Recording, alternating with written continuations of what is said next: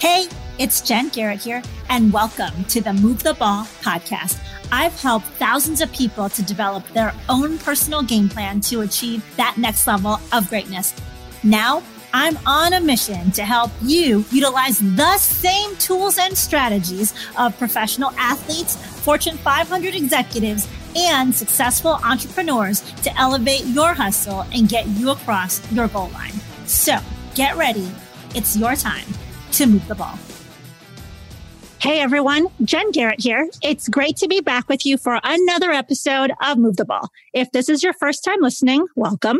And if you've been a part of the Move the Ball community for quite some time, I'm glad that you're here with us today. And also something that I want to mention before we get into today's show is you guys know that this podcast is really about giving you tools, strategies, habits, advice, and things that you can put into your playbook to help you to achieve those big goals that you have in your life. So what I want you to do is be sure to check out the show notes as in there, you'll see a link to a goal setting worksheet to help you stay focused and get you organized so that you can move the ball and move towards those goals. And feel free to share that with anyone that you think may find it valuable as well. All right. So let's get into today's show. I've been looking forward to this chat for quite some time as today's guest is someone who was on the show last season as part of my Path to the Draft series. As many of you know, we are about to kick off the 2021 Path to the Draft series. And before we did that, I wanted to have someone from last year's series come on and talk about his journey over the past year. So today, inside the huddle with us is Isaiah Wright. Isaiah is currently a wide receiver for the Washington football team. Isaiah was picked up as an undrafted free agent last April and quickly established himself as an important part of Washington's growing offense last season. Prior to the NFL, Isaiah played college football at Temple University, where during his college career, he had been named Special Teams Player of the Year and a Sporting News First Team All American Special Teamer. Isaiah, welcome to the show. Thank you for having me, Jen. Well, Zay, I'm so excited to have you back on the show, as you know, and congratulations again. I've really enjoyed following you on your journey over the past year. And I know in the off season, you've been traveling, you've been down in Tampa training and just enjoying life too. So I'm glad we could get you back on the show and excited to have you here with us today. So let's kick off our chat today where we left off last time with the Path to the Draft series. Last time I asked you what separated you from other people, and you had told me that it was your ability to adapt and persevere in the moment and being able to maneuver through difficult situations. When we spoke last time, we were in the middle of this brand new thing called the coronavirus pandemic, and people didn't know what was going on, and the world was forced to shut down and to adapt. So, talk to us about what that was like for you. I know that pro days ended up getting canceled uh, last year. So, talk to us about that journey because Temple ended up canceling their pro day. And how was that journey like for you between getting ready for pro day and then going into the draft? Well, you know, as you can already guess, it was very difficult and challenging, but fortunately for me, I had a good team and a good support system that helped me create an alternative. So yes, I didn't have my pro day. So what I ended up doing was going to my old high school, which is Kingswood, Oxford. They allowed for me to use the field and record my drills or whatever to send to the scouts and the teams. And that's kind of what I did for a pro day. In regards to like training and stuff and preparing, that was also very challenging just because, you know, I had to train for something that I didn't know when would actually happen. So it was just difficult because I didn't know how much I should do and if I was doing enough. You know what I'm saying? Also dealing with the, the difficult scheduling of everything else, you know, because of Corona. So that time, like you said before, it helped me with my foundation of being able to adapt to adversity before I even faced big adversity. Other than that, though, everything's been kind of smooth sailing for the most part. It was just more so just training. You know what you got to do, you got to just do it. And it's difficult to be consistent when you know you got distractions around. So I just made sure that I didn't have distractions at that time because I knew how important the opportunity was. And when, when you got a, a big opportunity like the one I had, you can't afford to mess those opportunities up. So that is what kept me motivated in a time where it was a lot of uncertainty. Sure. And when coronavirus happened, like I said, the world shut down. So gyms by you were shut down, couldn't get to the track. And so you ended up having to be creative and adapt in your workouts, watching YouTube workouts, running in the street. Talk to us a little bit about what did you do differently because you could not access the things that you normally had counted on being available to use? Well, fortunately for me, you know, back home, I have a lot of support, you know what I'm saying? So I had friends that I could reach out to. I had a good friend named Markel Newsom. Fortunately for me, like he always as motivated as me. Fortunately, he wasn't able to take his talents to the league, but he still prepares as if that's what he was trying to accomplish. So with with that type of friendship and that type of motivation, it was easy for me to stay on top of my stuff because I wanted to get to where I wanted to get, but I also had somebody to push me. And, you know, I was fortunate for that because a lot of people didn't even have that. And what also helped me was I knew I couldn't go to the gyms. I knew I had to sweat, become conditioned all at once. So I was constantly every day just running. Uh, honestly, I would do more than I had to so that I could feel like I was making up for the missed time. So it was just me putting over time so that I could feel satisfied with what I've done. And it wasn't nothing out of the ordinary. It was all simple things. It was just me being consistent with my craft and my process at that time. And I'm glad you mentioned consistency because that's something else that we talked about last time you were on the show as well as consistency is so important and trusting the process as well. One of the things that you've said before too is that by playing at Temple University in that football program, they prepared you to deal with things in a different way and knowing how to plan for the uncomfortable things that come about. Can you talk to us about how you had to push yourself into the uncomfortable space going through this coronavirus pandemic last year?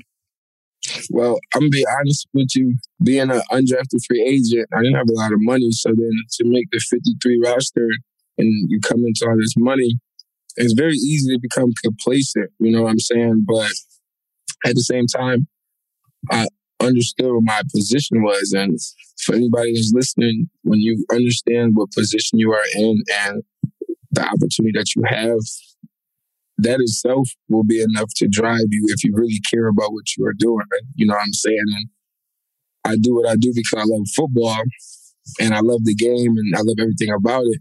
And the perks of it, I know that I'll be able to help my family change my life and stuff like that. So any opportunity that I had to do something I love and also benefit the others that I love that are in my life, that would help me stay motivated and that would help me be consistent because it would always remind me that it's not just about me. You know what I'm saying? And I don't have to do a lot and I would be able to still do a lot in regards to changing somebody else's life or just just little things. I just understood how important little things were and how big of an impact it would have later on in my life. Sure, I love that. So you signed as an undrafted free agent. Talk to us about what it was like after that moment. How did you feel? What did you do? Just share with us the next few months going up to rookie minicamp. Man, I find out I made the team. You know, it's funny. I always told people like, yeah, if I get to the league, I'm gonna be cool about it. No, it did not go none of the ways that I said it would have went. I probably cried for like 20 minutes. Then I was just sitting there like, wow, like it didn't feel real. You know, people just get to see the good. You know what I'm saying? As a human being, we all go through situations that we have to triumph or just things that we have to get better at. And to go through the things that I went through and still get on the team, like that was a big milestone for me. And It showed me that hard work does pay off because sometimes a lot of people do put a lot of work in, but unfortunately, it seems to them like their hard work doesn't pay off because they don't get the result that they were striving for. So I was just, I felt real blessed and made me want to continue to get my blessings. And that was around the time where I started to transition into a more positive mental and just everything about me was positive and I was just trying to create that dynamic and actually stay with that dynamic. And I'm be honest with you, that's what really helped me throughout my season was just understanding that you can't control everything. You can only control what you do and as long as the things that you can control are positively affecting you, you really can't go wrong. You know, I, started receiving more blessings and more blessings and more blessings. So the more blessings I received, the more motivated I was to kind of keep that process. Sure. And, and I've read that you ended up writing a list of goals, and those goals included contribute, get 1% better every day, remain poised, and remain hungry. Tell us more about those. It's very easy to become complacent when you feel like you check your list off. My goal was to make it to the league, and I did that. So it was like, okay, what else do I want to do in this league? I want to contribute. I know what I could bring towards my team and for the organization. I just have to show that. And what is going to be the best way for me to do so? And how can I do that? And, you know, at that time, I couldn't do too much. I'm still unknown. I ain't really make a name for myself yet. So I would just remind myself to stay poised because sometimes things are going to seem as if things are really rocky. Sometimes things are going to seem like it is really good and you have to be able to manage both sides of that spectrum. So that's why I would always tell myself to remain poised. Just like I said, it's very easy to get complacent. So I always remind myself to stay hungry because the hungry me is what got me where I was. So I couldn't lose that. And I wanted to get 1% better every day because I was the type of person that always felt like I had to do too much. And with me doing too much, it led to a lot of unnecessary situations or just things that I went through that I didn't have to. So when I just focused on getting better a little at a time, that's exactly what happened because that's what I put my focus on. I wasn't doing too much. So every little goal that I had was just something that reminded me of how to stay true to the things that I wanted to do so that I could perform the way that I did or how I wanted to for my organization. Yeah, I love that. Thanks for sharing that. And one other thing I wanted to ask you about is when we spoke last time, you had told me that you pride yourself on being an electric player, someone that sparks the team and keeps people uplifted. So, along the lines of you talking about positivity and those kind of vibes, can you share with us some of the things that you did this past season to keep your teammates fired up? Truthfully, I like to be the exciting player. I want to be known as the exciting player. So one example is, you know, we was playing the Lions and I just felt like, you know, the team needed something. And I'm like, I could go up to everybody and just sit here and be like, come on, we got this and just be positive. Or I could do what I do best. When I get an opportunity, I'm going to just do something exciting in hopes that, you know, it'll be an energy booster. And it was a play when I had caught a bubble screen and I jumped over one of the defenders and I, I tried to still keep my balance and score. But honestly, I can see the difference in the momentum of the game and just the difference in the team and how we were carrying ourselves from that possession. So little subtle things like that made me feel good because I felt like I was contributing. It might not have been the biggest play or the most sexiest play, but the fact that my goals were is what I was accomplishing in that moment. That's what made me the most satisfied. Sure. And it doesn't always have to be the sexiest play or the fanciest play to really ignite the team and get people around you excited. Exactly. So, what I want to ask you is transitioning from college to the NFL is a big deal. The game is a lot faster. People talk about the speed of the game being different. For you, what was the biggest eye opening change going from college to pro? I'm going to be so honest with you.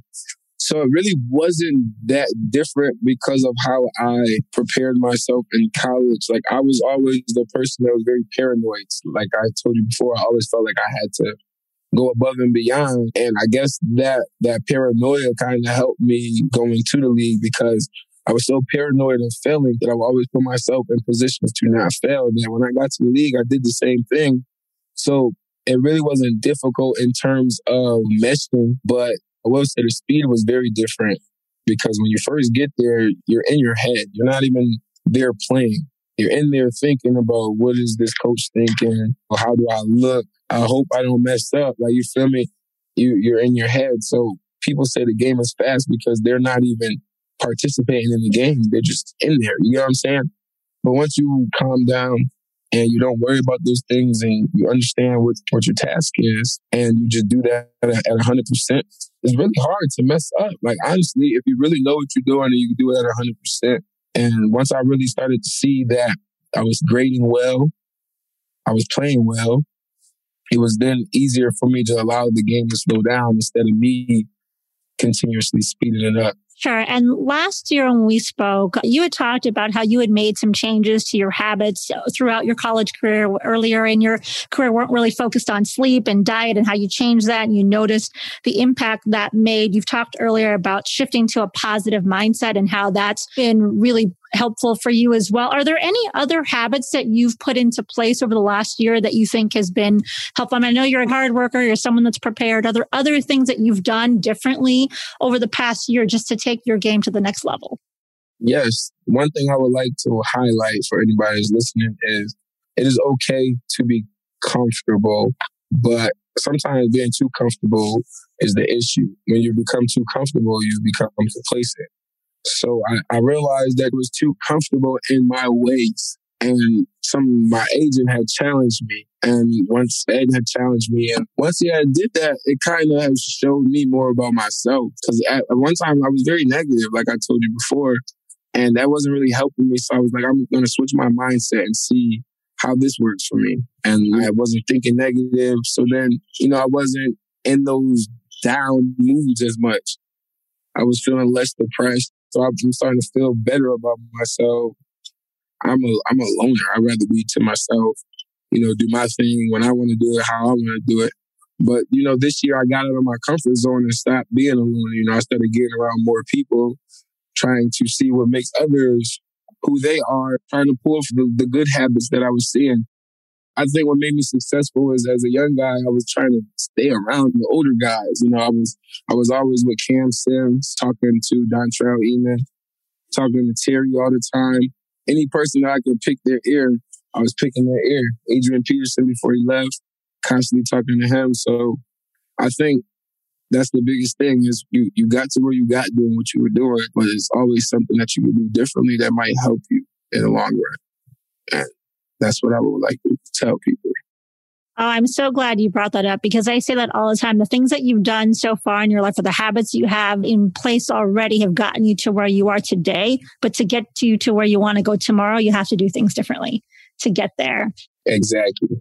And so you mentioned to a couple things. One, you talked about Ed, your agent. I think it's important for everybody to have someone in their life that is pushing them out of their comfort zone, that's challenging them, that's looking at helping them be better and to grow personally and professionally. And secondly, you mentioned bending the ear of these other guys who played in the league who you can learn from. And I think that's important too. When we look at the people around us, it's important to look at are the people we're aligning ourselves helping us to level up, not just because they're positive people, but because because they're the people that have walked in the shoes that we want to walk in so that we can learn from the things that they've done as well.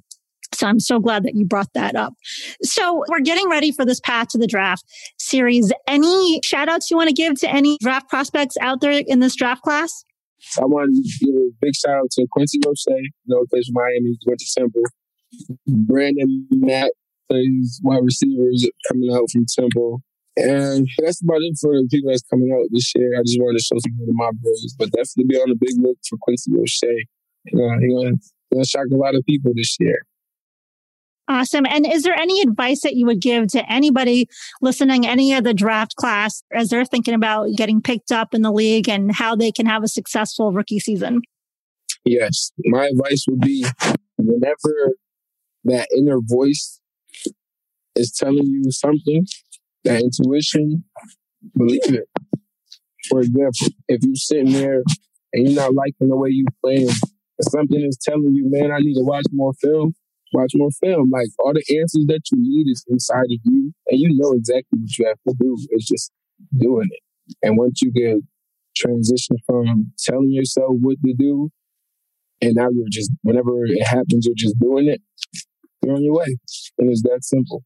Oh, I love that. Great advice. So, Zay, what I want to do now is I want to take you through my two minute drill. It's different than last year. It's just ask you some fun questions. Are you ready? I hope so. All right. First question is What did you want to be when you were 10 years old? Oh, I wanted to be a doctor. Okay. Well, any particular kind? Honestly, I wanted to work in the ICU. I wanted to do surgeries and stuff. Oh, very cool. Yes. All right. Next question is Who would play you in a movie about your life? Who would play me in a movie? I need Denzel. Yeah, Denzel gonna have to play me. That's a good choice. All right. My next question is What is your favorite vacation spot? Uh, see, I haven't really traveled like that, but from all the places that I have traveled, I would have to say I really love Florida. Like Florida's got my heart. Gotcha. So how about what what about where would you like to go? I would love to visit Bali. I've not been, but I've seen lots of pictures. It's on my list as well. It looks so beautiful. Yes. Oh, yes. Absolutely. My next question is What is your favorite ice cream flavor? Cookies and cream. It's a good one. Yes, sir. All right. How about what is a pet peeve of yours? I hate when people ask a question that they already know the answer to. Hmm. That is my biggest pet peeve. Yes. All right. How about what book are you currently reading or what podcast are you currently listening to? It's a couple of books that I would like to look into. Is more so like the financial books because I'm very big on financial freedom and just trying to do things the right way, especially now that I have the the kind of income that I have. So that's the type of stuff that I've really been on heavy right now. Okay. Uh, my last question as part of this drill is you are hosting a dinner party and you can invite three famous people, either living or deceased. Who would you choose and why? Oh, that's a great question. I got a party, like I need three people to come. Yes. Okay, I'm going to choose Biggie to come to my party. Okay. Biggie Smalls, because you know Biggie is very influential in New York, Mhm. and most people know I'm from Waterbury. That is, you know, very similar to New York. So I feel like Biggie would just be able to bring a lot of the crowd from New York and also from like my town. You know what I'm saying? On top of what he already does, it'd be, you know, live. It'd be a lit thing to have Biggie at my party. And the second person I would have I need Hugh Hefner at my party because now I know I'm have a lot of beautiful women in my party. So I got the entertainment and the women covered. And the last person I would have in my party would be Dave Chappelle. I feel like that's a good time and I like to laugh. I'm a goofy person, so I feel like if I got Dave Chappelle with me, we're gonna have a great time. Sounds like an entertaining party. For sure. So, as we're getting ready to close our show, I know you've shared so many great nuggets already, but any last piece of, of advice that you would share with people listening? just continue to do what you already are doing. Be yourself. Don't let nobody change you or alter what you are trying to accomplish for yourself. Whenever things seem like it is at its worst time, is when you are the closest to what you are trying to accomplish, and you just have to move like that. Oh, I love that. That's powerful. Thanks for sharing that. And before we close our show, I am going to give a big shout out to your mom because your mom is amazing. I absolutely love her. Thank you. I love my mama. So, Zay, tell people where can they follow you and keep up with you on your journey? You can follow me on Instagram at It's Only Right. You can also follow me on Snapchat at It's Only Right with two T's at the end. My Twitter, it's underscore only right. And yeah, man, I'm not bougie, fellas or ladies. Hit me up. We can chat. Perfect. And we'll be sure to have those in the show notes. Zay, thank you so much for being on the show today. I've really enjoyed our conversation. Nah, I appreciate you for having me again. You know, I always love coming on your show. Thank you again for having me. Thanks, Zay. And thanks again to everyone for listening. And we will talk to you next time. Until then, make sure that you suit up, you show up, and you move the ball. Thank you for listening to Move the Ball. To see more about what I'm up to and how I can help you to move the ball, check out my website at www.getinsidethehuddle.com. Make sure you subscribe to the podcast so that you never miss an episode and also join the Move the Ball Facebook group for even more content and to be a part of the Move the Ball movement.